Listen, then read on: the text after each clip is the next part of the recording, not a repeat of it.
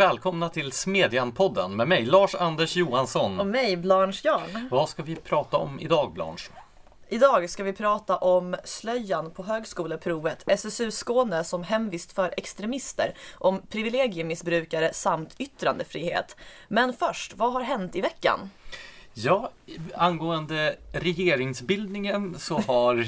På västfronten inte ett nytt. Ingenting hänt. Nej. Eh, och det här är ju intressant för det börjar ju bli något slags normaltillstånd i Sverige nu. De första veckorna efter valet så var alla väldigt upprörda, det var ett uppskruvat tonläge. Men nu så är det ju så att ingen bryr sig. Whatever brukar verkar vara inställningen hos både journalister och allmänhet.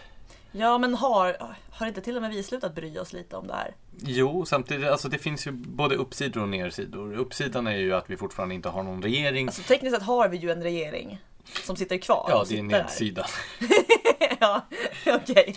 Men eh, det händer ju ändå lite intressanta saker, positionsförflyttningar och så vidare i opinionsbildningslandskapet. Och eh, ja, det mest anmärkningsvärda den här veckan har väl varit att Dagens Nyheter slutgiltigt har kommit ut som då, ja, de har ju tidigare haft beteckningen oberoende liberal, men numera är de väl beroende och oliberala, eller varken det är oberoende eller oberoende liberala. Oberoende av liberala idéer i alla fall. Ja, för de har kommit fram till vad som enligt Dagens Nyheters ledarsida då är det bästa borgerliga regeringsalternativet. Yes. Eh, det, det har alltså slagit fast att en socialdemokratisk minoritetsregering skulle vara det minst dåliga borgerliga alternativet. Och det här kan du är ju... upprepa det där? Ja, alltså en socialdemokratisk minoritetsregering ska alltså vara det minst dåliga borgerliga alternativet. Och, då, och det som är så fantastiskt med det här... Då infinner sig frågan, vilken typ av argumentation har lett fram till den slutsatsen? Jo, det kan jag berätta för dig.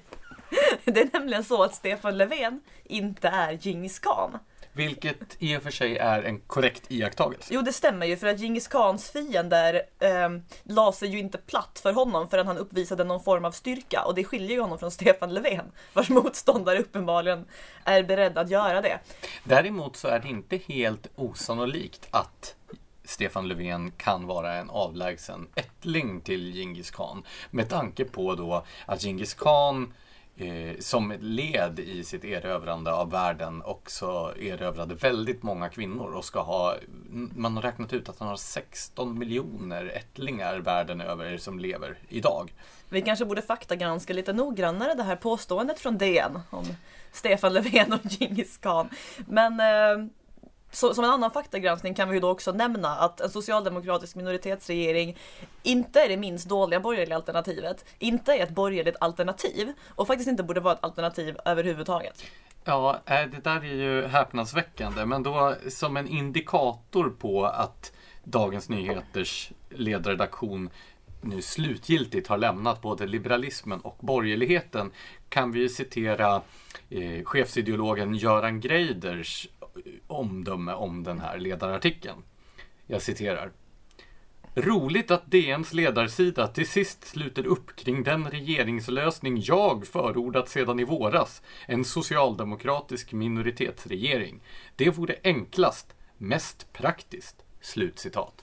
Det är alltså numera Dalademokraten och Dagens Nyheter som gör gemensam sak för att Stefan Löfven ska bilda en socialdemokratisk minoritetsregering. Jag vill dock invända mot formuleringen chefsideolog. Han är ju någon annans chefsideolog, typ Dagens Nyheters. Definitivt inte vår. Ja.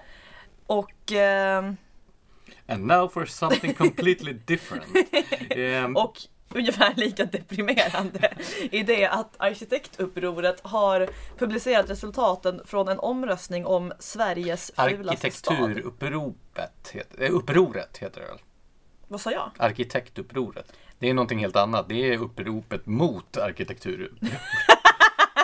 Okej, okay, så arkitekturupproret. Arkitekturupproret ja.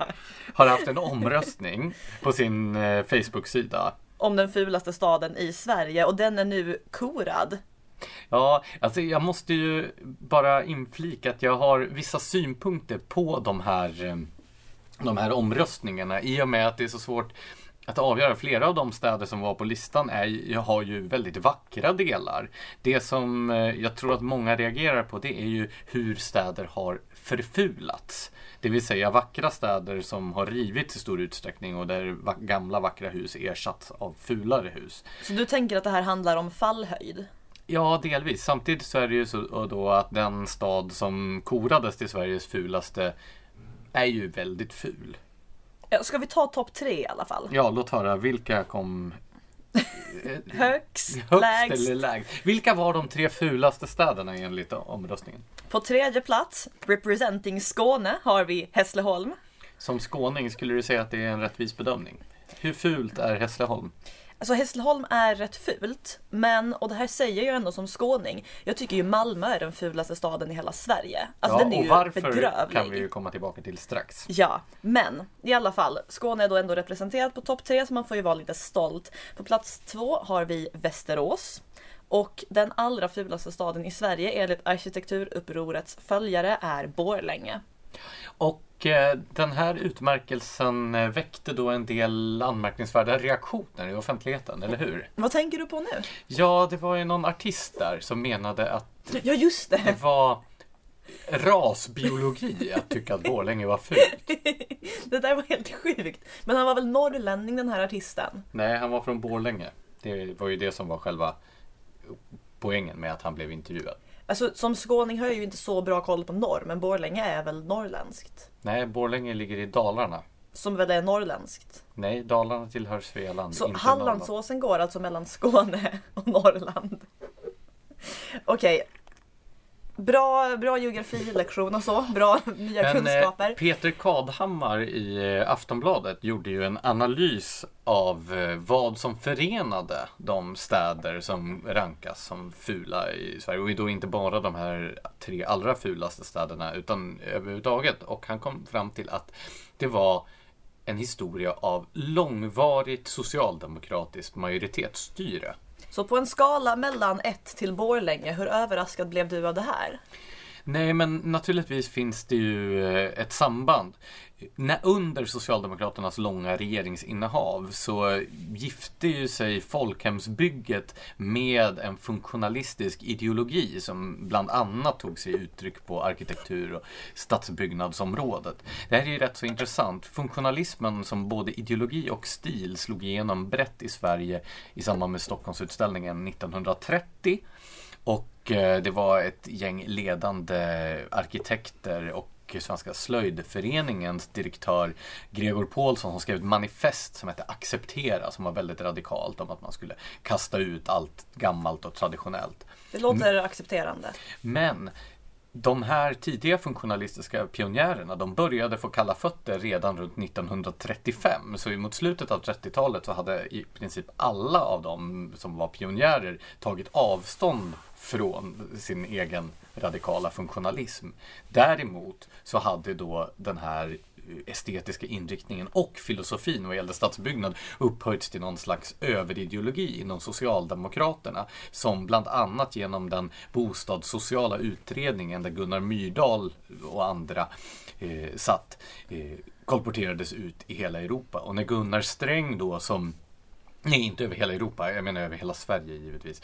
Och när Gunnar Sträng då var finansminister så utgick ett påbud om att eh, Sveriges städer skulle saneras från gammal bebyggelse. Fy fan vad sjukt. Och sen började då kommunerna, men då framförallt de kommuner som hade ett starkt socialdemokratiskt majoritetsstyre att omsätta de här idéerna i praktiken och rev palatser och gammal trähusbebyggelse och så vidare på städernas mest attraktiva tomter och smällde upp domusvaruhus och parkeringshus i betong vid torgen.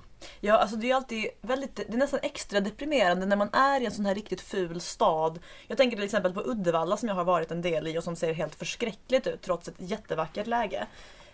Och så går man bland de här deppiga tvåvåningsbetonglängorna och så ser man så här insprängt här och där några få så här gamla vackra trähus som ingen väl pallade riva ner. Och det blir liksom extra illa när man ser det som byggdes under Socialdemokraterna i kontrast mot hur det var förr. Du kan ju gå till Sergels torg bara några stenkast härifrån så ser du ju några få enstaka huskroppar som är bevarade från innan som påminner om hur det hade kunnat se ut där. Mm. Klarakvarteren har ju blivit som en symbol för hela den här rivningsvågen, men egentligen så var det ju ännu värre på annat håll. Malmö då, som exporterade socialdemokratin till resten av Sverige, är väl då den stad som mest konsekvent rev all historisk bebyggelse. Där finns ju nästan ingenting kvar. Alltså det är ju otur att det här socialdemokratiska långa maktinnehaven kom samtidigt som det ekonomiska välståndet där efter andra världskriget. För när vi var i Visby och Almedalen tog ju du upp hur estetiskt bra det är för gamla städer att vara fattiga, eftersom de då inte har råd att riva ner och förstöra så mycket gammalt. Ja, åtminstone att vara fattiga under perioder när det råder ett sånt här modernistiskt ideal. Det är därför som många av städerna som befann sig i det kommunistiska östblocket är jättefina och välbevarade idag, medan städer i väst istället revs och byggdes upp på ett mycket mindre tilltalande vis. Snabb fråga innan vi går vidare, eventuellt går vidare till nästa ämne. Eh, Sveriges vackraste stad. Oj, det är svårt. Visby är ju väldigt unikt på många sätt. Så att Visby innanför ringmuren är ju otroligt vackert. Mm, jag skulle säga Lund. Ja, Lund är också vackert. Men sånt där är ju också svårt. Jag tror att man... Jag menar, jag kommer från Gävle till exempel, som ju drabbades hårt av precis den här mekanismen som, som jag just har beskrivit, där Socialdemokraterna lät riva väldigt mycket av den gamla stenstadsbebyggelsen, och det är ju otroligt sorgligt. Samtidigt så finns det ju tillräckligt mycket kvar längs esplanaderna och längs Skavleån och så vidare som är väldigt vackert. Sundsvall, samma sak. I stenstaden där finns det ju otroligt vackra delar, samtidigt som andra delar av Sundsvall ju är erbarmligt fult. Så att, ja, fast det ska väl vara en schysst helhet ändå i Sveriges vackraste stad. Det räcker ju inte med några fläckar här och där. Ja, nej. Men då är det ju de här eh, små städerna som då klarade sig undan den socialdemokratiska hegemonin. Sigtuna till exempel är ju otroligt pittoreskt och vackert. Liten trästad, har du varit där någon gång? Nej, Om men du, jag tror dig. Du skulle ju kunna... och göra ett studiebesök i Sigtuna kommun genom att besöka både då Sigtuna och centralorten Märsta och jämföra med då hur socialdemokratiskt kontra borgerlig dominans ter sig. Nej, men Märsta har ju sett genom flera tågfönster och inte fått eh, mer smak. Sen så ska vi då understryka att borgerligheten i allmänhet och moderaterna i synnerhet är ju inte helt utan skuld i detta. Det är, man brukar ju prata om Socialdemokraterna och Moderaterna som de två betongpartierna, och det verkar ju finnas ett samband mellan den här viljan till makt och viljan att riva ner allt gammalt och trevligt som människor tycker om och ersätta det med stora och fula saker. And on that happy note kan vi gå vidare till nästa ämne. Vi publicerade ju en text i veckan av Eli Gönder, vår kollega på Timbro, som arbetar med religionsfrågor, som kommenterade en artikel i Aftonbladet om en ung kvinna som skrivit högskoleprovet och hade ombetts att i ett separat rum ta av sig sin slöja så att de skulle kunna kontrollera att hon inte hade så här hörsnäckor, för att det har förekommit ganska avancerat fusk på högskoleprovet med just sådana. Och då menade hon att, citat, det kändes som att jag var helt utanför samhället. Och det här eh, invände ju Eli då mot, i det att hon hade ju på ett sätt snarare inkluderats i det att hon fått följa samma regler som alla andra, nämligen att underkasta sig en kontroll för fusk. Du ser, du ser bekymrad ut på något vis. Helt utanför samhället, då tänker jag på, ja men som Unabombaren som levde i en... I en i det här är liknelsen du vill ta upp här. Ja men... Ja, ja, men så här, att bli behandlad precis som alla andra när man skriver högskoleprovet är väl inte min definition av att vara helt utanför samhället. Nej, det finns ju en liten gradskillnad mellan det och Unabombaren. Ja, nu var det ju inte just bomberna jag tänkte på, utan det här med att leva i en pytteliten stuga mitt ute i ingenstans utan el och vatten och så vidare. Det är att leva utanför samhället. Okej, okay, bra förklarat. Nej men alltså... Nej men det är ju verkligen så. Alltså det är ju tvärtom när man särbehandlar någon på grund av en grupptillhörighet som det sker en exkludering. Sen är ju grejen att särbehandling kan vara både positiv och negativ. Och det är ju ganska, alltså det är inte jättekonstigt om man vill bli positivt särbehandlad. Här hade det ju till exempel varit en positiv särbehandling om man inte hade behövt bli kontrollerad för eventuellt fusk bara för att man bar slöja. Ja, det är ju en väldigt märklig föreställning om vad ett samhälle är. Och man menar att enda sättet att räkna som att man är en del av samhället är att åtnjuta positiv särbehandling. Man kan ju tolka det här som en djupare kritik av det svenska samhället på något vis. Men, eh, nej alltså... Men det här visar ju också, jag menar, majoritetssamhället bör ju acceptera minoriteters vilja att leva på ett annat sätt. Men inte om den här avvikande livsstilen inkräktar på andra människors frihet. Och den här typen av särbehandling, om vissa människor inte ska kontrolleras gentemot misstänkt fusk, till exempel i samband med högskoleprovet, det blir ju då att det inkräktar på andra människors frihet. Att vissa får en gräddfil att kunna fuska på provet. Ja, vilket sen i sikt förstås skulle devalvera värdet på högskoleprovet eftersom man inte skulle kunna lita på att resultaten därifrån var alltså korrekta. Men sen är det också någonting extremt nervöst och tassande kring de här religiösa frågorna som har kommit upp på dagordningen hastigt och lustigt på senare år. Man behandlar de nästan som att en religiös livsåskådning skulle vara något patologiskt. Alltså ungefär som en nötallergiker som kvävs till döds för att någon äter jordnötter i samma flygplan.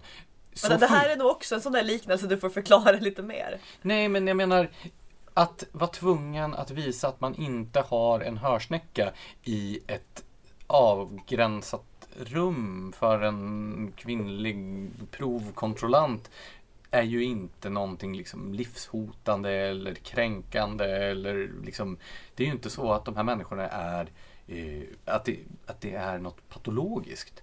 Det är ju deras livsåskådning. De vill ha en speciell hatt för att de tillhör en speciell religion, men att det då ska berättiga dem till långtgående särbehandling är ju jättekonstigt. Ja, precis. Och det var ju som du nu nämnde inte så att hon liksom hade varit tvungen att ta av sig den här slöjan inför alla, för det hade ju Det hade ju varit en ganska kränkande grej. Utan hon fick ju gå in i ett separat rum. Det var ju inte... Ja, och det här var ju snarare så att det här gjorde ju provledaren... Eh, provledaren visade prov haha, på en viss improvisations... Improvisation. improvisationsförmåga. Och löste den här situationen så att man både kunde säkerställa att inget fusk förekom och att den här kvinnan kunde skriva högskoleprovet på samma premisser som alla andra. Det hade ju varit, om man hade sagt att det är människor som bär slöja eller andra lustiga hattar inte får skriva högskoleprovet, ja men då hade det ju tangerat någon form av diskriminering.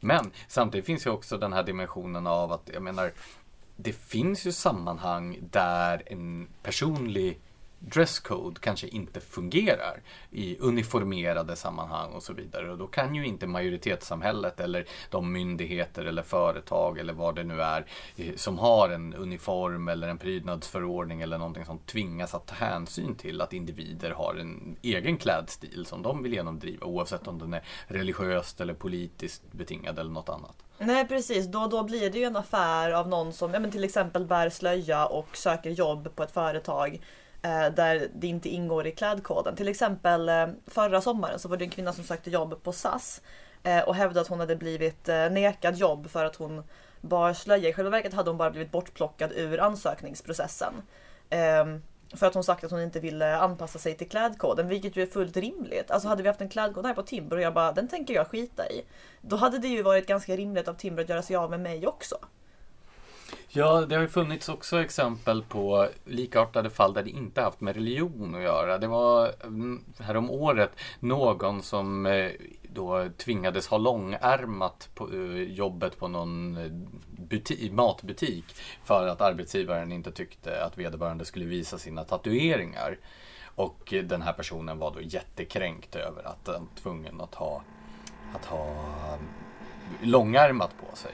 Och egentligen så borde det ju inte ur ett arbetsgivarperspektiv vara någon skillnad om det liksom är religiöst betingat eller bara att någon vill ha en egen stil.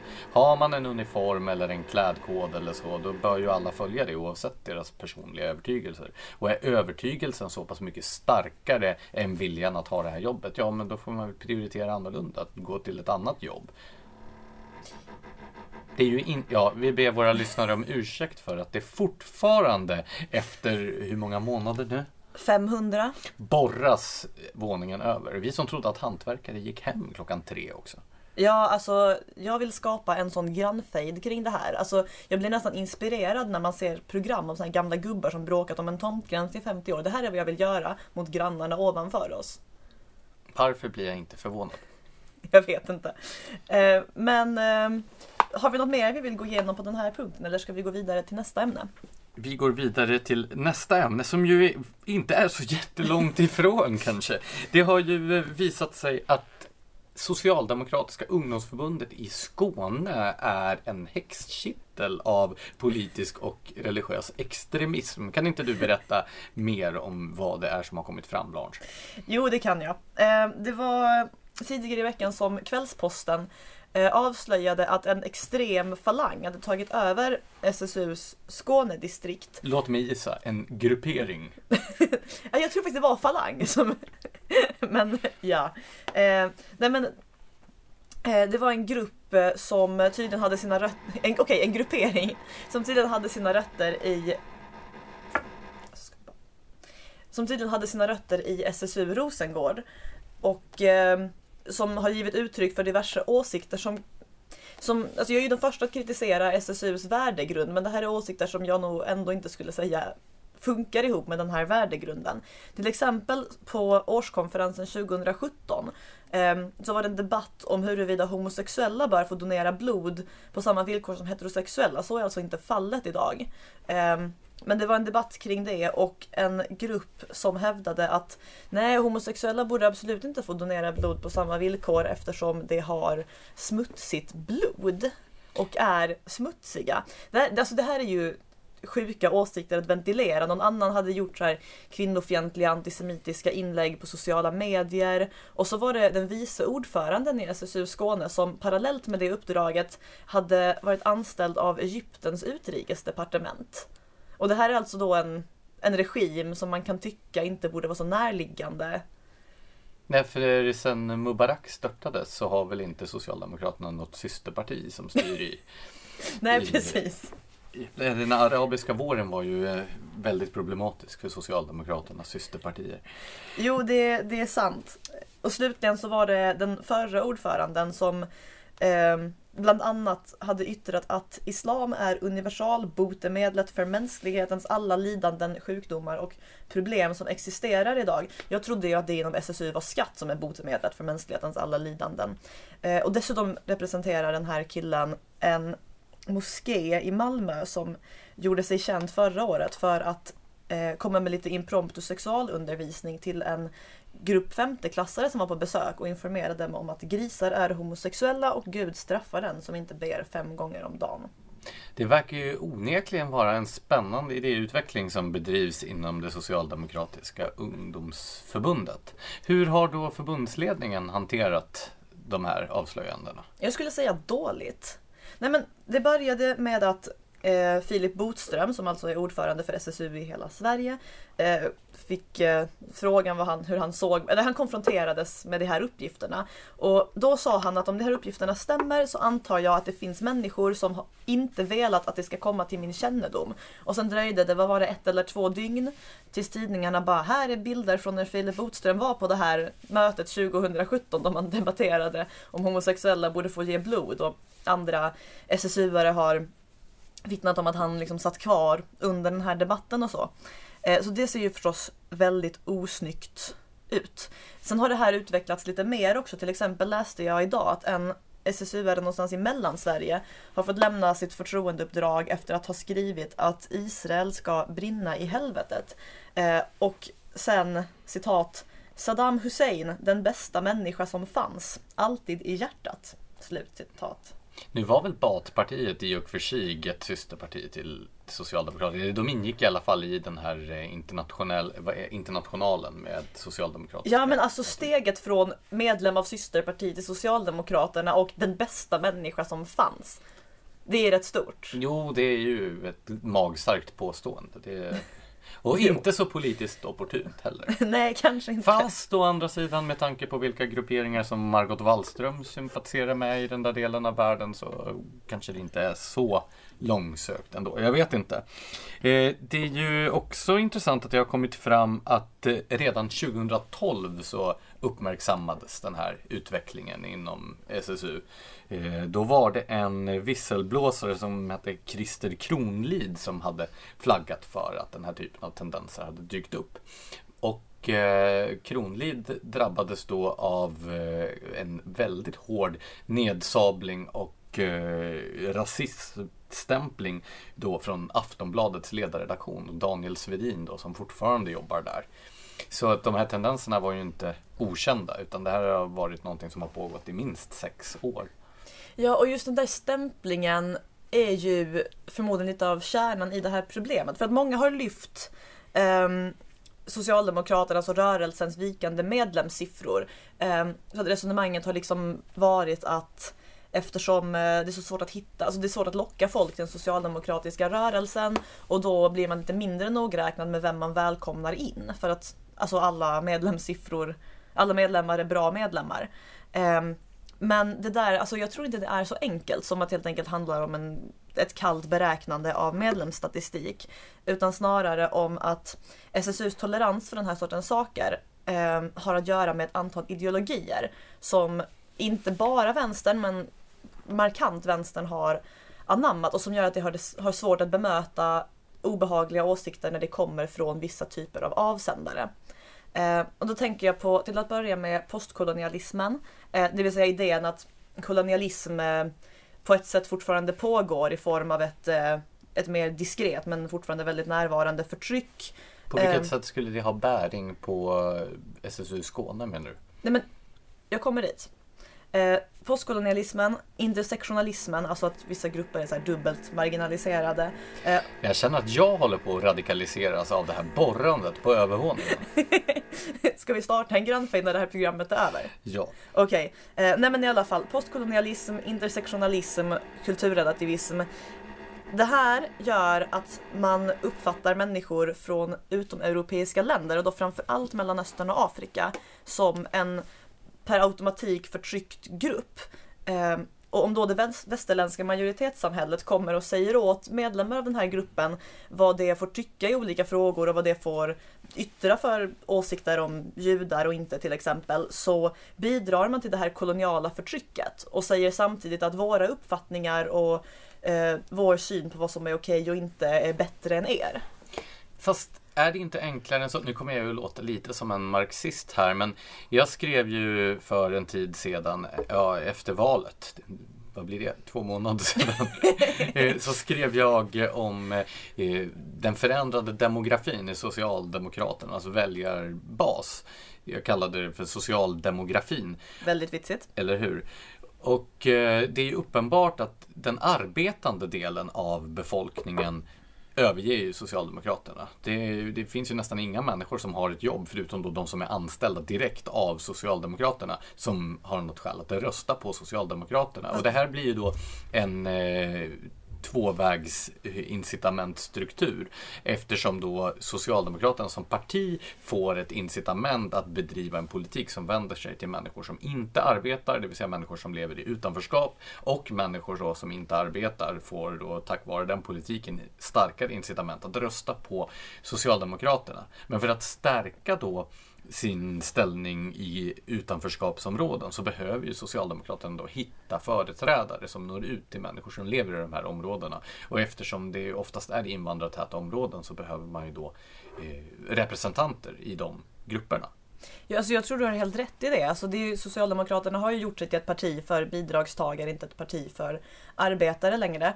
Men jag ser, jag, alltså jag ser fortfarande ett system i det här att åsikter som skulle bemötas väldigt, väldigt skarpt om det yttrades av, ja men, säg en vit heterosexuell cisman eller någonting, bemöts på ett mycket mer osäkert och liksom inte särskilt kraftfullt sätt om det kommer från en grupp som uppfattas som en så här förtryckt minoritet. Eh, och det här, gäller, det här gäller absolut inte bara S S U heller, utan alltså eh, social... ja, Miljöpartiet har ju haft sin beskärda del av det här fenomenet. Ja, alltså Mehmet Kaplan till exempel, som tyckte att Nazityskland var en lämplig liknelse att dra med Israel, och som, vad var det, Hafid Ramadan med de här gråvargarna som är en extrem nationalistisk rörelse, och när han avgick så var det Åsa Romson som uttalade att hon kände sig trygg med hans humanistiska och demokratiska värderingar och så, men att bilden av Mehmet hade blivit ett problem.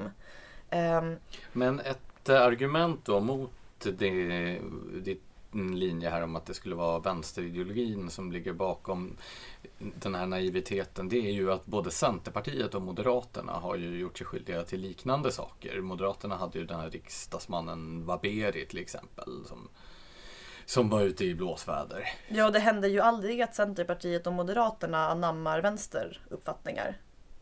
Ja, nej, men alltså... nej men alltså det här är ju idéer som finns och är väldigt framträdande inom vänstern, men som absolut inte är unika för vänstern, utan det har ju anammats av breda grupper.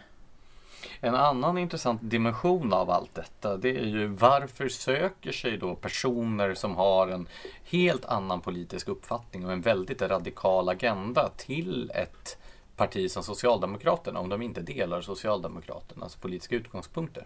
Men jag tänker att det här handlar om minsta motståndets lag. Om du har vissa åsikter och du vill få genomslag för dem i samhället, då är ju det enklaste sättet att förstås att gå med i ett parti, och då kommer du att välja det parti där dina åsikter möter minst motstånd. Du tror inte att det är frågan om en slags entrism då? Att man eh, vet att man tillhör en ganska liten men radikal gruppering och därför vill använda de här större organisationerna som plattformar för att få större genomslag för sin radikala agenda? Jo, det är det jag menar, men man kommer ju fortfarande välja den plattformen som är enklast för en att kliva upp på. Så ska vi gå vidare till nästa ämne. Låt oss göra det. Du skrev en ledare i Smedjan i veckan om någonting som du kallar för privilegiemissbrukare. Vad menar du med det begreppet? Ja, alltså det här har ju missuppfattats lite, men problemet är att ordet privilegium har börjat användas på rätt orimliga sätt. Alltså först, mest ursprungligen, så handlade det ju om, ja men du vet, privilegiesamhället, det är nästan, det är nästan feodalism, alltså att vissa människor tilldelas för fördelar i förhållande till andra människor, eh, och då har det ett privilegium. Men idag, alltså man kan gå in på sociala medier och någon bara, ah, vad härliga vänner jag har, det är ett sånt privilegium. Alltså det har ju skett en betydelse för flyttning, där nu räcker det typ att ha det bra för att du ska vara privilegierad. Men det har också börjat användas ideologiskt av grupper som, ja, men som menar att om man har en viss hudfärg och ett visst kön och en viss sexuell läggning så är man privilegierad i samhället. I själva verket så funkar det inte riktigt så, med undantag förstås för att, från att om man vill ha olika typer av toppjobb eller bli polis eller få marknadsstöd för sitt filmprojekt, så gynnas man förstås väldigt mycket av att vara kvinna. Men i övrigt så ger inte det här egenskapen upphov till några större maktförhållanden i förhållande till andra. En sån här sak i förskjutningen av användningen av begreppet privilegium är ju att man tycks blanda ihop medvetet eller omedvetet eh, vad människor har åstadkommit med då vilka förutsättningar som de har. Ett privilegium, det är ju att någon har givits då genom lagstiftning eller på annat sätt helt andra förutsättningar än vad andra människor har. Men här talas det ju om, till exempel rika människor anses ju vara privilegierade enligt det vardagliga språkbruket, även om det då är en person som har blivit rik genom en genom egen ansträngning. På engelska så har det skett en då sammanblandning av begreppet privilege och achievement. Det vill säga att den som åstadkommit något betraktas som om den vore privilegierad. Men det är den ju inte om den har åstadkommit någonting av egen kraft. Det är motsatsen till att vara privilegierad. Ja, det har du rätt i. Alltså jag tänker på, det finns ju ett sånt här uttryck som används väldigt mycket i den anglosaxiska världen som heter check your privilege. Det vill säga om du kommer att säga någonting så borde du tänka efter att du ju faktiskt är en vit cisman och kanske borde sitta ner och vara tyst. Och kanske man borde ersätta det med check your achievement. Vad har du åstadkommit? Det där är så bra. Innan man uttalar sig om andras privilegier ska man redovisa vad man själv har åstadkommit. Och har man inte åstadkommit någonting av värde ska man bara sitta ner och hålla truten. Alltså normalt brukar ju check your privilege bemötas med check your premises, som är ett Ayn Rand-citat. Men det här var ju ett steg uppåt från det. Jo, jo, men förutsättningar är ju mindre intressant än vad man faktiskt har åstadkommit. Ja, verkligen. Men grejen är att inom just den här check your privilege-retoriken så blandar man ju friskt saker man själv har åstadkommit. Typ så här framgångsrik, etablerad på arbetsmarknaden, den, den sådana saker med så här är inte handikappad och har en viss religion. Ja, enligt den samtida vänsterretoriken så får man ju intrycket av att om vi har två personer där en är lat och slapp och ligger och drönar hela förmiddagarna medan en kliver upp på morgonen, går till jobbet, anstränger sig och faktiskt åstadkommer någon form av resultat, då är det den sistnämnda som är och då betalar in skatt för att försörja den förstnämnda personen. Då är det den sistnämnda personen som är privilegierad, medan den som lever på den andras bekostnad skulle då vara underordnad. Ja, arbetslinjen är väl ett privilegium, tänker jag. Nej, men alltså, det har ju varit ett antal exempel på personer som har som är privilegierade och inte riktigt verkar förstå det, utan istället upplever sig utsatta. Jag tänker till exempel på det mest aktuella exemplet, en kvinna vars barn går i skolan och inte får vegansk mat. Och hon menar då att det har skett... Alltså en... barnet får inte vegansk mat? Barnen.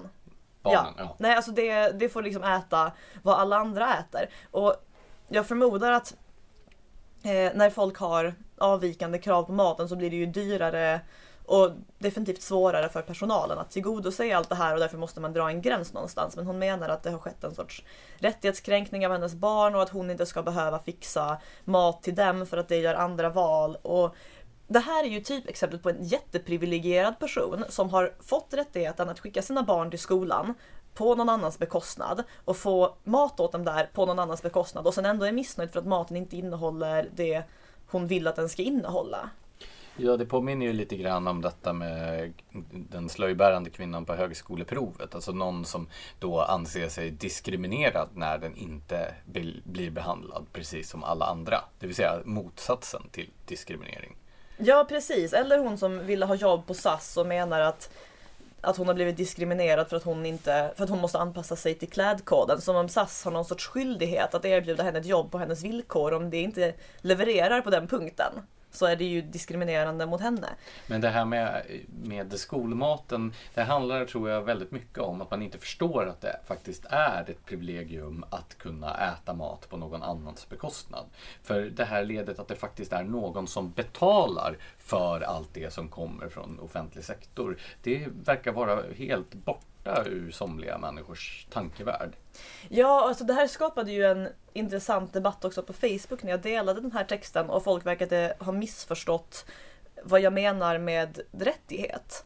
För jag kritiserade ju idén att man skulle ha rätt till precis den mat man känner för på någon annans bekostnad, eller rätt till mat på någon annans bekostnad överhuvudtaget. Men hur som helst, då har folk påpekat att jo, men lagen ger en ju rätt att få det här. Det är ju bara det att det är ju en sak vad man faktiskt har en sorts etisk och moralisk rätt till. Alltså en typ av mänsklig rättighet. Och en annan sak vad man har fått rätt att kräva av andra, av överheten. Men nu är vi återigen tillbaka i detta sorgliga faktum att vi lever i världens, förmodligen i konkurrens med Tyskland, mest rättspositivistiska land. Det vill säga att lagstiftning och moral har blivit helt och hållet sammanblandade i Sverige, där människor tänker att allting som är förbjudet enligt lag är också moraliskt förkastligt, medan allting som inte är förbjudet är också moraliskt, ja, i princip påbjudet. Och det blir då att man tänker att ja, men om vi har rätt till det här enligt lag, då har vi också moralisk rätt till att leva på andras bekostnad eller att äta mat som andra har betalat för och så vidare. Ja, precis. Det här kommer vi komma in på lite mer i nästa ämne också, så vi kanske bara ska hoppa över till det om inte du har något mer att ja, säga. Du hade ju fler exempel på personer som, eh, som var privilegierade. Hade du inte det? Jo, det hade jag i och för sig. Alltså, dels så var det ju en affär med en kvinna som är bosatt på Södermalm, ganska nära Sankta Maria Magdalena kyrkan. Frågan är om det är ett privilegium eller ett straff. att vara bosatt på Södermalm. Ja, det var det jag tänkte. Ja, alltså med tanke på bostadspriserna där så, så är man väl rätt privilegierad om man har lyckats åstadkomma en sån förmögenhet att man får bo där. Men så här... Hon... Eller kanske tack vare då, vad heter det, de subventionerade hyrorna och en... ett sekel i Stockholms bostadskö har lyckats få andra människor att betala för ens låga hyra. Mm, varsågod för den hyran i så fall. Men så här, den här kyrkan har i ett par hundra år haft klockringningar varje timme. Det här är en här gammal och uppskattad tradition. Men den här kvinnan behöver då, tycker hon, sova med öppet fönster. Och då kan inte hon sova så gott om hon hör klockorna. Så hon menar liksom att hon har rätt till att kyrkan slutar ringa i klockorna för att hon har valt att bosätta sig bredvid den och nu vill ha sitt fönster öppet när hon sover. Och det bizarra här är att miljöförvaltningen har givit henne rätt och tvingat den här kyrkan att sluta ringa i klockorna för att hon då ska ha någon sorts rättighet att sova med öppet fönster. Men det var ju samma sak på Kungsholmen där då tv-profilen Pekka Heino krävt att en närliggande kyrka som funnits där och ringt i klockorna sedan sextonhundratalet ska sluta med detta bara för att han vill plocka någon slags politiskt korrekt poäng. Alltså jag har två frågor på det här. Till att börja med... Vem... Bara två? Nej, okej, jag har ett antal men jag kommer att dra två. Till att börja med, hur svårt är det att när man bosätter sig någonstans undersöka vad det är för ställe där man bosätter sig och fundera över, funkar det här för mig eller inte? Så man inte flyttar in och sen tvingar alla andra att anpassa sig. Och två, vem tror folk att det är? Ja, så här, om Pekka Heino hade bott på Kungsholmen sedan sextonhundratalet och man helt plötsligt hade smält upp en kyrka utanför hans fönster som börjat ringa klockorna flera gånger om dagen, då hade jag förstått hans synpunkt. Därför är det ju helt orimligt att jämföra med det här med om man till exempel smäller upp en moské som ska ha böneutrop på jättemånga decibel flera gånger om dagen eller flera gånger i veckan, eftersom då är det någonting som tillförs grannskapet. Men om man flyttar in i ett grannskap där det finns en moské med utrop, ja då är det ju en helt annan sak. Och det här är ju en viktig skillnad som man måste göra. Eller om man flyttar in i en kontorslokal ovanför Timbro och sen inser man inte är nöjd med den och börjar borra stup i kvarten och tvingar oss att anpassa oss. Men jag tänker att det här verkar ju vara ett särskilt vanligt fenomen just på Södermalm där då det är ett återkommande problem för människor som har bosatt sig på Hornsgatan, det vill säga en av Stockholms mest trafikerade stadsgator, att det faktiskt finns trafik på den här gatan. Det hade de alltså inte räknat ut innan de flyttade till Hornsgatan, för så vitt de inte flyttade till Hornsgatan innan biltrafiken gjorde entré i Stockholm i början av förra seklet. Ja, men det här är ju en så omöjlig attityd. Man hittar liksom en lägenhet, köper den och sen ska man få allting omkring lägenheten att ändra sig efter en smak. Och då kommer det ju förr eller senare också att uppstå en intressekonflikt. Eller så här, somliga, jag själv skulle jättegärna bo vid en trafikerad väg. Alltså det, nej men det är ju till exempel en trygghetsgrej om man går hem på kvällen. När det är mycket trafik så känner man sig säkrare. Det finns en massa fördelar med det också. Lätt att komma till med bil. Det finns liksom massor av bra grejer här. Men är slutsatsen då att det är en viss personlighetstyp som flyttar till Södermalm och som kräver att resten av världen ska anpassa sig till dem? Jag kommer att avböja att kommentera det. Och så går vi vidare till nästa ämne. Eh, som ju hakar i det här lite också. Jag har skrivit en text om yttrandefrihet. Eh, apropå en dom som kom förra veckan från Europadomstolen. Eh, det är alltså, Europadomstolen funkar så här att Eh, privatpersoner kan stämma sin stat eller dra dem inför Europadomstolen och sen får Europadomstolen bedöma om staten har följt Europakonventionen för mänskliga rättigheter. Och här var det en österrikisk kvinna som stämde Österrike efter att hon hade dömts till böter i Österrike efter att ha kallat profeten Mohammed en pedofil. Och Europadomstolen kom fram till att så här, jo, du kanske har yttrandefrihet och så, men den gäller inte ifall du sårar andras religiösa känslor. Alltså religiösa känslor. Du har sårat någons religiösa känslor och då har du ingen yttrandefrihet längre. Det, är, det, här, alltså det här är ett väldigt radikalt påstående från Europadomstolen. I så fall undrar jag om black metal överhuvudtaget är tillåtet enligt Europadomstolen. En hel genre som har ägnat sig åt att häda och smäda kristendomen. Ja, vi kan ju testa och stämma något stackars black metal-band. Nej, men vad är det här för tönterier?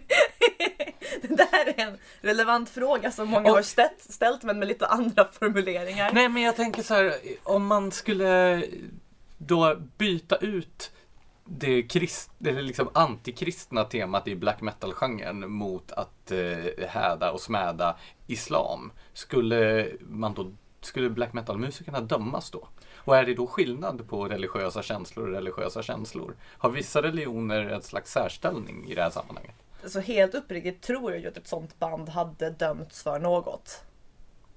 Och ett band som Det kristet utseende till exempel uppifrån Gnarp, hade de kommit undan?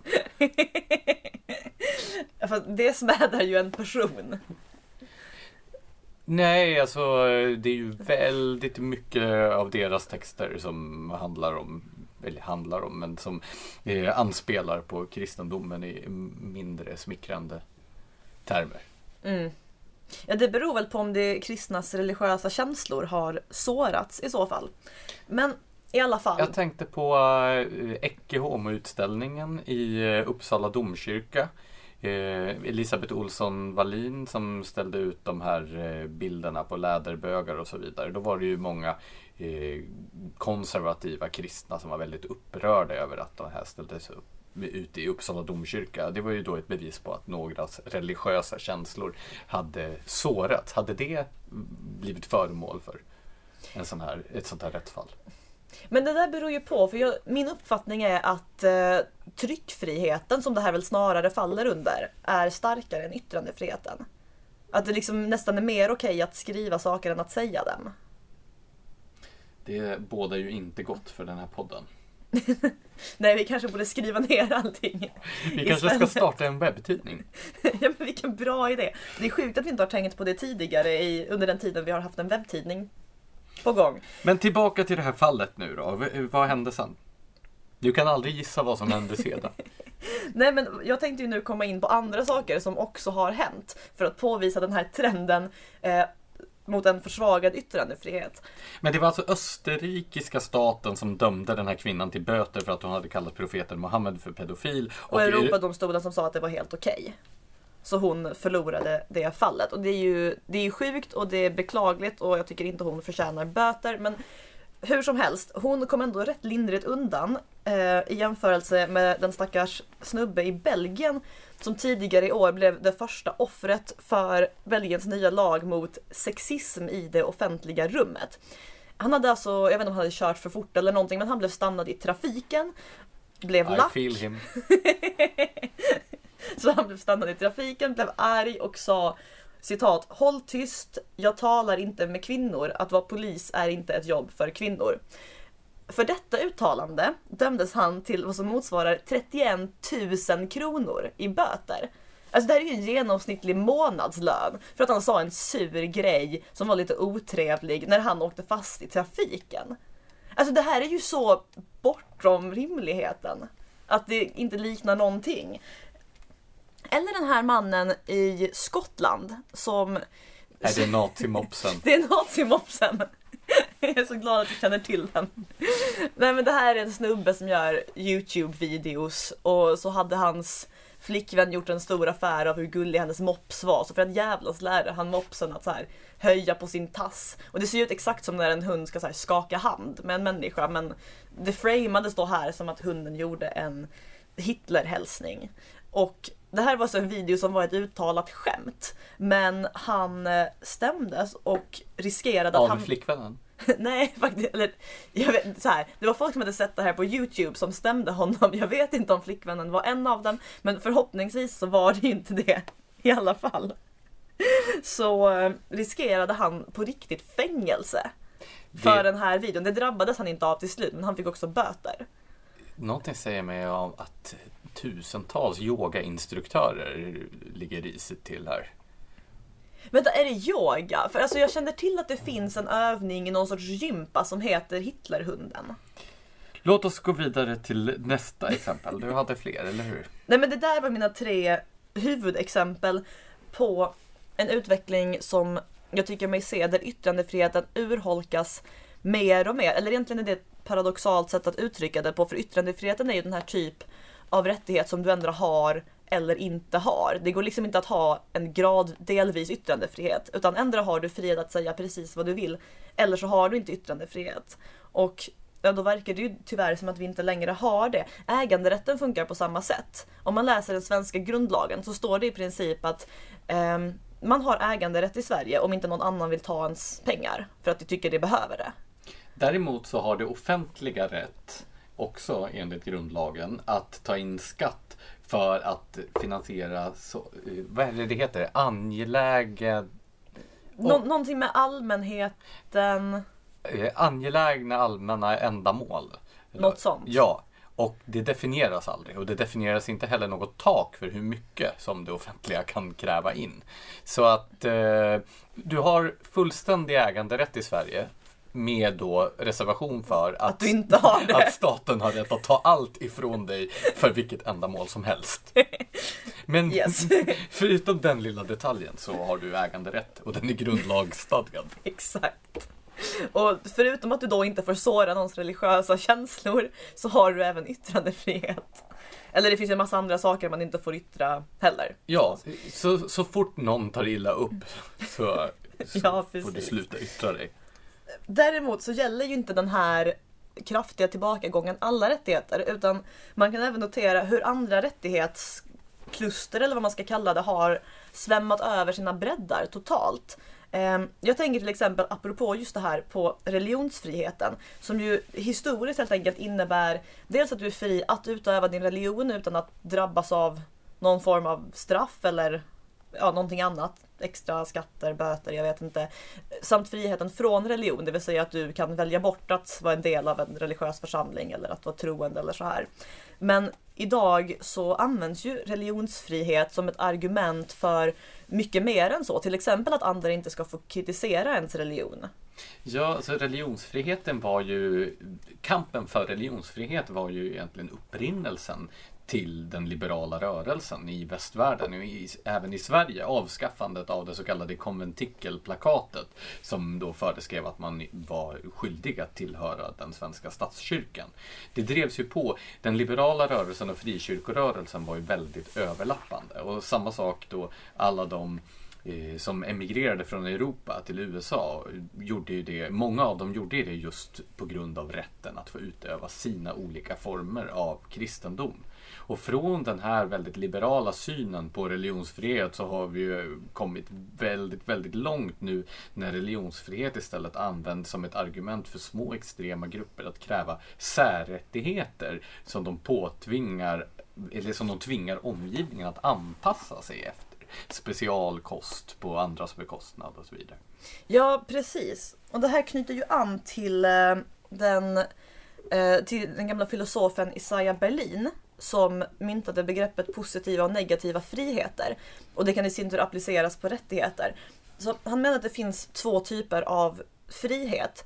Dels den sortens frihet som, som inte kräver något annat av omvärlden än att den lämnar en i fred. Exempelvis yttrandefriheten. Det enda som krävs för att jag ska ha yttrandefrihet är att ingen kommer och liksom ger mig skit för vad jag säger i form av att försöka sätta dit mig juridiskt. Men det finns också rättigheter som han definierar som positiva rättigheter som kräver någonting annat av omvärlden. Till exempel min eh, rätt till eh, gratis skolmat kräver ju att du ger mig pengar. Vilket ju i sin tur inskränker din äganderätt. Så grejen med positiva rättigheter är ju att man inte kan ha alltså man kan inte ha positiva rättigheter utan att andras negativa rättigheter inskränks. Och då uppstår ett problem med hela rättighets konceptet. Ja, och det är ju det som gör att till exempel F N:s deklaration om mänskliga rättigheter är så otroligt problematisk. Mm. Vilket i sin tur beror på att när den här skulle eh, när den här deklarationen skulle slås fast så var man ju väldigt mån om att även Sovjetunionen, apropå länder som respekterar mänskliga rättigheter, skulle få ha ett ord med. Och Sovjetunionen insisterade då på att en rad positiva rättigheter skulle skrivas in i detta. Vilket ju gör att dokumentet som sådant blir helt värdelöst som någon slags rättighetssammanställning. Eftersom positiva och negativa rättigheter, precis så som du påpekar, inte funkar du, nej, de tillsammans. De utesluter varandra. ja, eller med skillnad negativa rättigheter inte utesluter andra negativa rättigheter, så håller vi oss till negativa rättigheter så kan alla ha sina rättigheter oinskränkta. Ja, en sån här favorit är ju då rätten till ett kulturliv som är fast, fastslagen. Vad innebär det? Jag vet ju hur den här eh, rättigheten brukar användas i debatten. Det är ju av människor som vill att deras kulturella verksamhet ska finansieras av någon annan. De brukar hänvisa till F N:s deklaration om mänskliga rättigheter.